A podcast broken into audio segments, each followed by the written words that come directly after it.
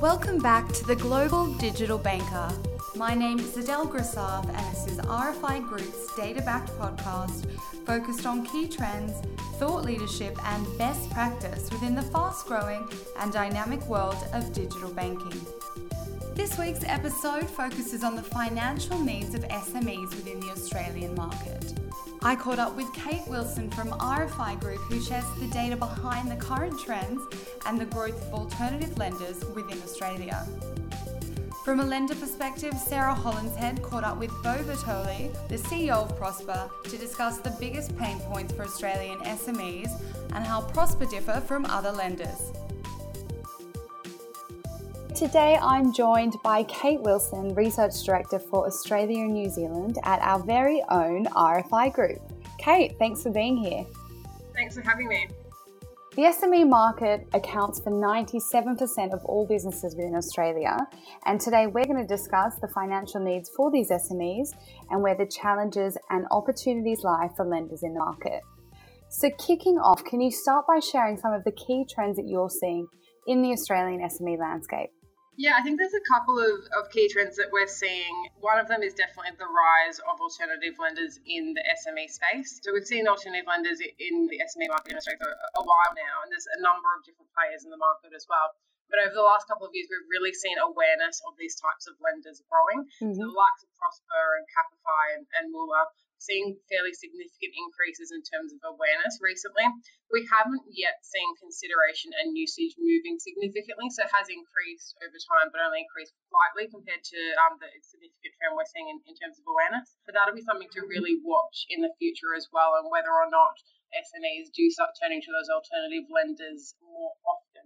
Okay. The other key trend we're, we're seeing across banking in, in Australia in general at the moment, which, which obviously still affects the SME space, is really the Royal Commission as well. So trust in traditional lenders really changing in the market, both for consumers and for SMEs. We've actually seen in our data comfort with SMEs borrowing from a traditional bank decreasing over over 2018 as another interesting trend to watch. So it definitely seems like the alternative lenders are more at the forefront now than they have been in the past. So when it comes to the financial and lending needs of these organisations, what are the biggest pain points for SMEs in Australia? And has this shifted over the past few years? Yeah, what we've seen really continuing to be a pain point for SMEs uh, over time, but also for SMEs of all different sizes, is that access to credit, which I think is where we're seeing alternative lenders taking advantage of, of that sort of gap in the market uh, in terms of the challenge for SMEs to gain access to credit. It's a bigger pain point for smaller SMEs uh, and also for SMEs that are, are, younger, so who've been operating for a shorter amount of time. Uh, but it is a pain point across the market as well. Okay, so would you say that's the main reason that they're using them or considering them? Are there any other reasons? Yeah, when we look at the reasons why uh, SMEs would use an alternative lender, that access to credit is really key. The other thing that they're really looking for is flexibility. So they need more flexibility in terms of their repayment options. They're looking for the ability to access greater a greater amount of credit than they would from a traditional lender as well. Mm. one of the other things that comes out in our data is the ability to supply extra documents in order to access more credit is, is a lot more important to those SME borrowers who've used an alternative lender before, as well as just being able to access that larger credit line.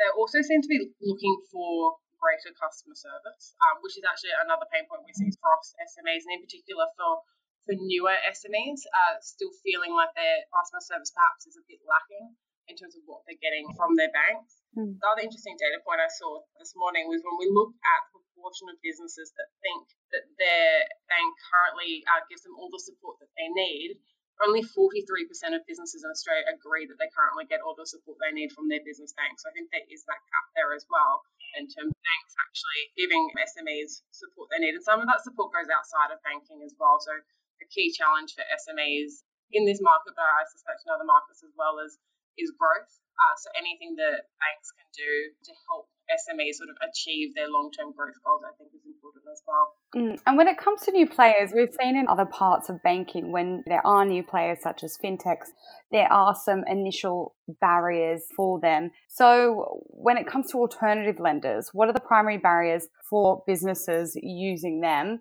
Is it because they're fairly new and it takes time to build trust, or what's the sentiment around this? Yeah, trust is definitely a key element of it. So, of businesses who haven't used an alternative lender, the perception that they're less trustworthy is one of the key barriers. Mm. Uh, the other key barriers do tend to relate to pricing. So, they charge higher fees, um, they have less competitive rates. Alternative lenders will, of course, offer a higher rate than a traditional lender. So, that perception does persist as well. Mm. But even if we look at just awareness of alternative lenders, so 57% of SMEs are now aware of any alternative lender, which is a significant increase over the last couple of years. But that's still half of the market who haven't heard of a, an alternative lender before.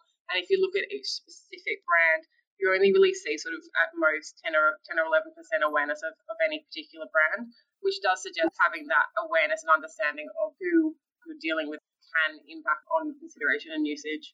And is this affecting switching? Yeah, we are seeing switching intention increasing. I think probably not connected to alternative lenders so much as just that sort of perception that traditional banks aren't completely meeting SME needs. We have seen switching increase quite significantly over the last couple of years. But when we look at the primary reasons for switching, better pricing and fees is really key. Helping me uh, to meet my business's long term growth is key, but also just flexibility, so helping me to uh, flexibility in terms of meeting businesses' needs, access to greater credit or access to credit more quickly is sort of a secondary concern in terms of why SMEs are considering switching. And I think this is this is switching for a whole of bank relationship. So rather than just switching for access credit, looking for a primary bank that's going to sort of meet some of those other needs as well. We've seen a lot of news and lots of organisations offering PFM tools in the consumer market. So, when it comes to SMEs, how important is having a budgeting and cash management tool with their lending organisation? I think it's something that will become more important in time um, as we see sort of more on offer in that space. I mean, in the consumer space, we've seen uh, a number of PFM tools coming to the market recently. So the likes of Pocketbook and Acorns now Raiz. In the SME space, we haven't seen as many sort of players in that market, I guess. But what we are mm-hmm. starting to see more of is some of the, the major banks offering SMEs additional tools and services to help them with things like cash flow or to give them greater insights into their business or into other businesses like them. So I know a couple of the major banks are starting to roll those out as digital platforms. That might be what we see more of, I think, in the next in the next couple of years.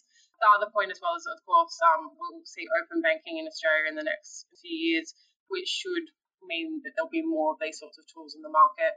I think what SMEs are looking for in terms of additional help and service is one integration of other types of, of products. So integration for things like accounting software, inventory software, HR and payroll software. Accounting software is of course something that SMEs are already starting to integrate and also starting to give over their business data to the, the likes of Xero in order to access some of those services or integrate them, them better. Um, so we might see SMEs expecting that to a greater degree. But I also think that anything that's helping a business to manage their finances will, will be well received in the market. I think that stereotype of a time poor SME does hold true. And on that time poor point, what is the importance of a holistic digital offering? So, what extent would SMEs actually switch to obtain a better digital offering, something where they don't have to be going to branch? They can be considerably serviced in a digital environment. Yeah, when we look at something like digital usage, we do see a higher proportion of SMEs now using digital to manage their business banking.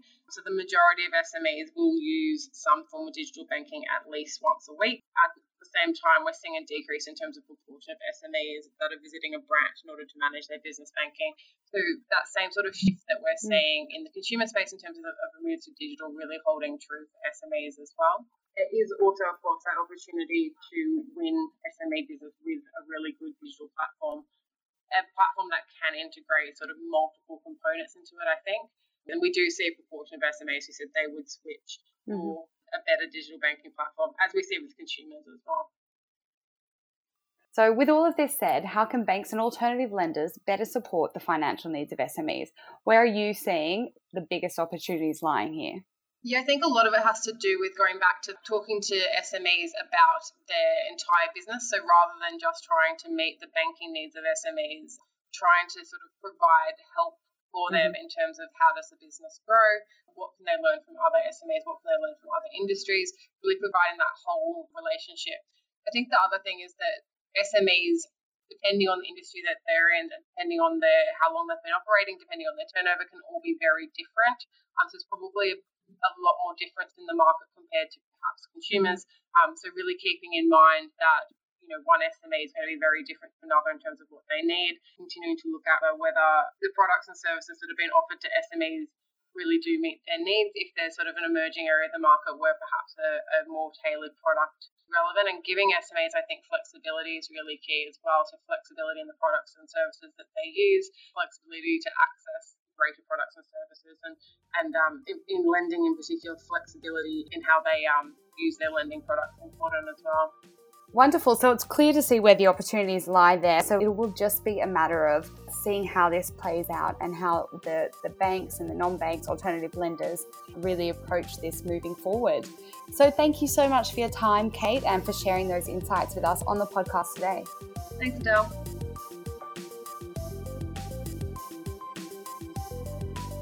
Sarah Hollinshead here with the Global Digital Banker, and really pleased to be joined by Beau Bortoli, CEO of Prospa, today in Sydney. Thanks so much for being with us today, Beau. Oh, it's great to be here. So it's fantastic. Beau and I met three years ago now in Sydney when he was involved in one of our business banking conferences. And wow, what a difference in those three years uh, you've had in terms of growth from a customer perspective and a, and a lending perspective and as a team perspective. Tell me a little bit about that growth. Yeah, it's uh, it's definitely great to connect again after a little period of time. But yeah, over the last three years, uh, we're probably close to 10 times the size of business we were uh, back in, in 2015. So um, we've got very, very broad reach now right across the Australian economy. we we've got customers in almost every state and territory across every industry. Customer volumes are up over 15,000. And the the team has grown very rapidly as well. When we, we last caught up, we probably had about 20 in the business. We've now got just on 200. So, yeah, it's been a very rapid period of growth for us. And uh, we're now heading into our seventh year of operations. So, it's been um, a wonderful uh, growth trajectory, and, and we still feel like there's a lot of growth yet ahead of us. Mm, it's incredible. And I, we want to talk more about specifically the Prospa offering and, and what you're doing and what you've got coming up. But before we do, I'd love to hear your thoughts on, on what you're seeing in the lending landscape more broadly at the moment in this market and, you know, potentially even globally. Yeah, sure. I think you know, lending is a, a category um, and, and as a product that has been around for a very, very long time but it's only been really in the last sort of seven to 10 years that there's been a lot of innovation. Mm. I think in the, the commercial space, the small business uh, lending space, which, which, is the area that we understand obviously very, very well. Uh, if I started the Australian economy, you know, the Australian economy is very much a small business economy.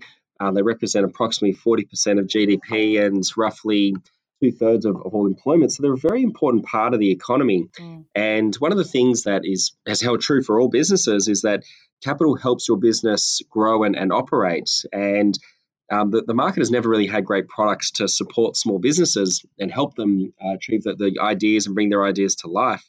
So um, I think over the last sort of seven years that we've been in, in the market and been active, uh, we've seen a lot of evolution in a number of areas. I think uh, undoubtedly the product experience for customers uh, is very different today than it was, you know, say, five or even 10 years ago.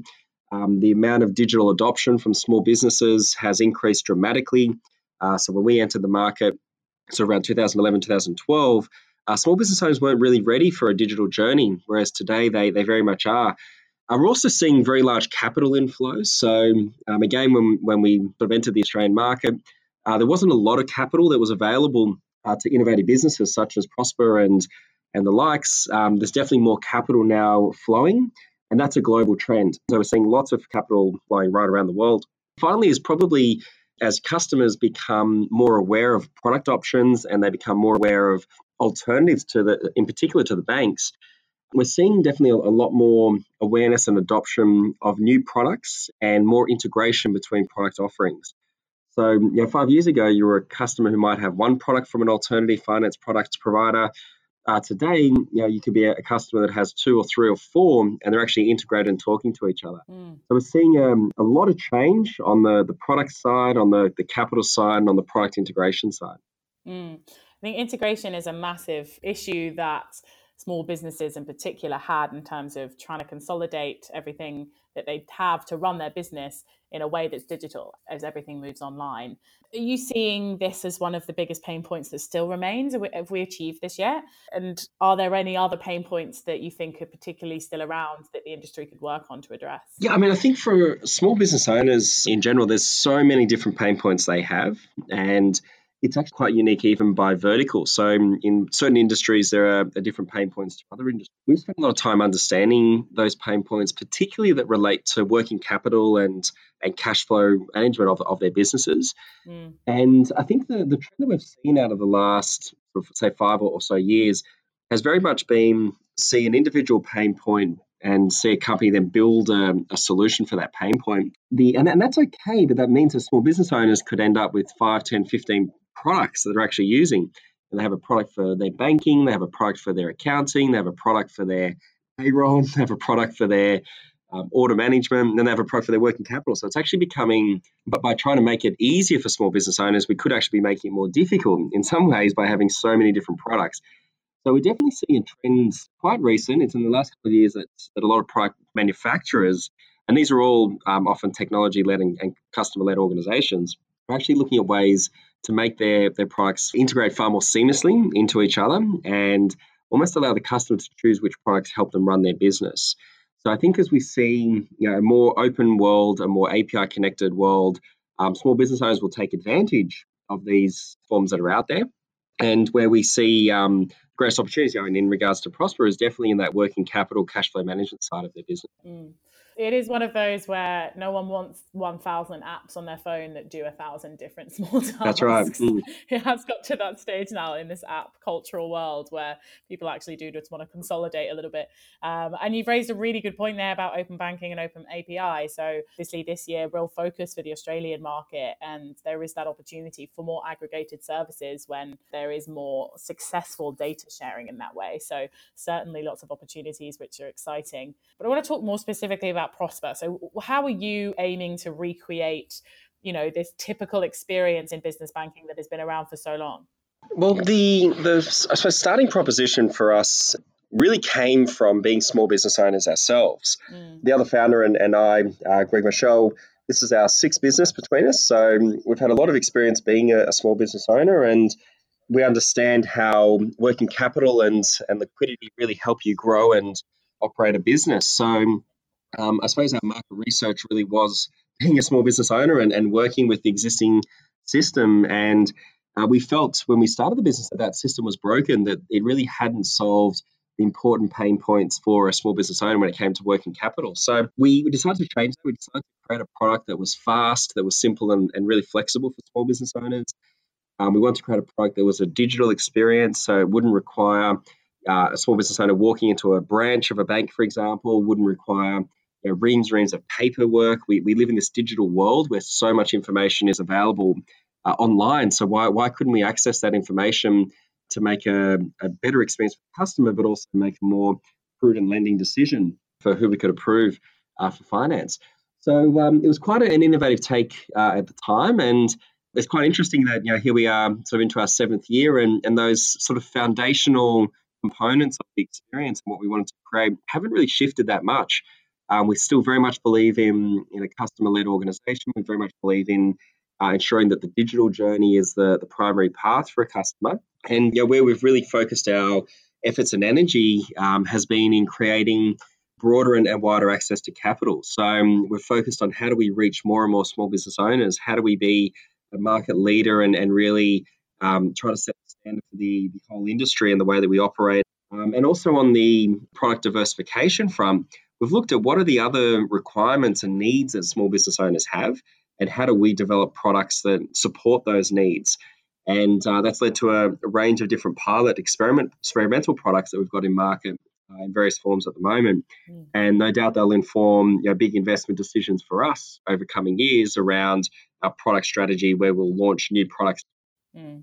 And there's sort of a question sometimes from the industry where you know alternative lenders and i say that in quotation marks as as your sort of companies like yourselves are becoming more and more the norm but the alternative lenders are essentially providing cash flow opportunities to riskier businesses that the banks aren't interested in anyway.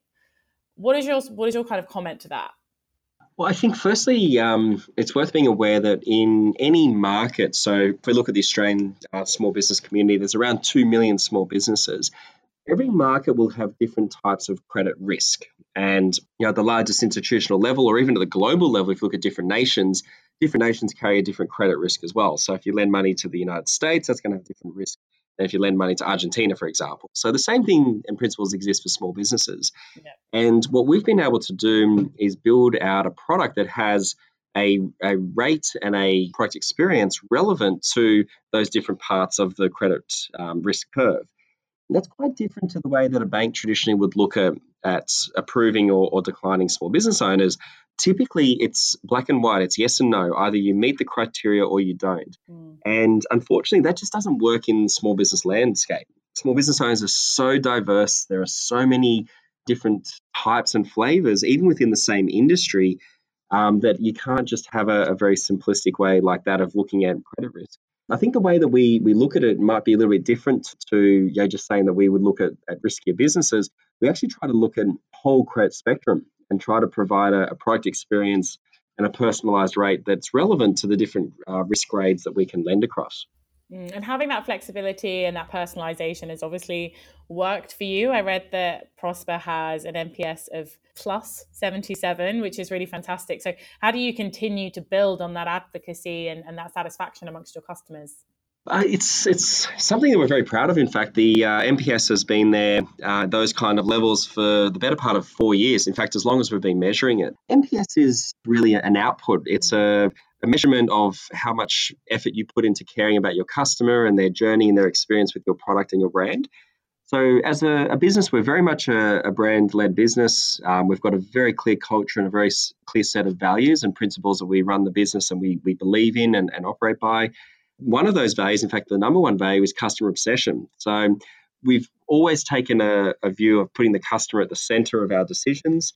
Um, we've got a, an organization, uh, as I mentioned, of around 200 people, and uh, we would have a disproportionate number of people that have actually been small business owners. So many of our people are actually our customer.